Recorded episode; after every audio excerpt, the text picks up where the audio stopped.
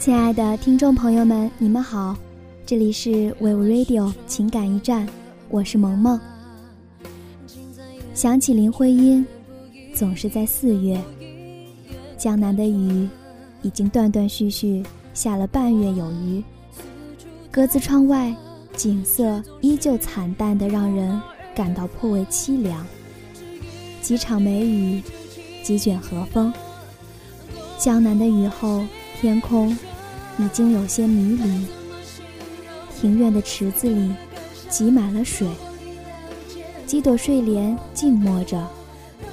多天未见的石板上长满了清清浅浅的青苔，微风拂过，在风中骄傲地挺起了身子。这个时候，有多少人在打听荷花的消息？雨后黄昏。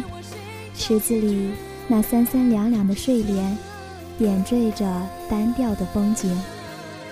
淡淡的清新，浅绿色的荷叶，这便是四月的江南。有多少人会记得，曾几何时，一个纯洁的女子，也曾走在江南的四月，与这个季节，定下相濡以沫的约定。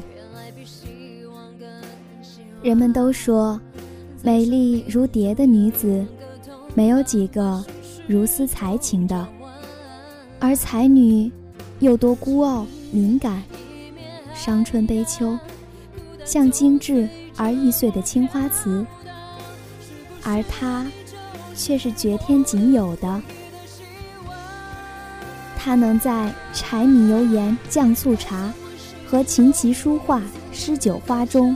收放自如，他没有张爱玲的敏感伶俐，也没有陆小曼的决绝放纵，亦没有三毛的不羁放纵。他是许多青年男子之神往，远之飞蛾扑火的梦中白莲。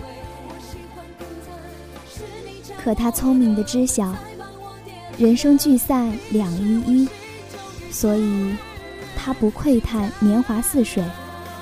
不忍心他人为他掉一滴眼泪，于是，他的爱清醒内敛，总是在受伤和伤人之前及时抽身。没有人能看见他流泪，他也不许自己流泪。他给人留下的，总是轻盈的转身，是灵魂深处一抹令人心痛的温柔，而不是。刻骨的伤痕。林徽因，这样一个才华横溢的女人，几乎略尽了人间的美。用“完美”一词，恐怕很多人也不会有太多意见。看着她那张充满年代气息的照片，无论是年轻的她，还是中年的她，或是老年的她，都散发着她特有的气息。有点小女人，却又不乏见过世面的大气。想必见识过海外世面的她，内心是丰满的。正因为内心如此丰富，才造就了一篇又一篇的惊世骇俗之作。真不知道她到底是为情而生的，还是为情而生的。看着他的爱情故事，让人有点羡慕、嫉妒和一点点的遗憾。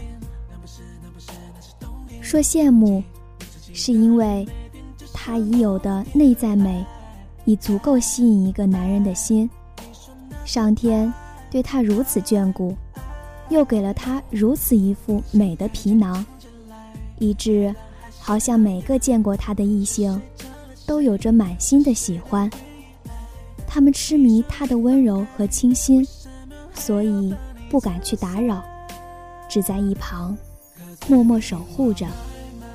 他是如此的幸福，他恋上过三个男子，徐志摩曾为他在康桥踌躇，金岳霖为他痴守一世，梁思成与他携手白头相伴一生。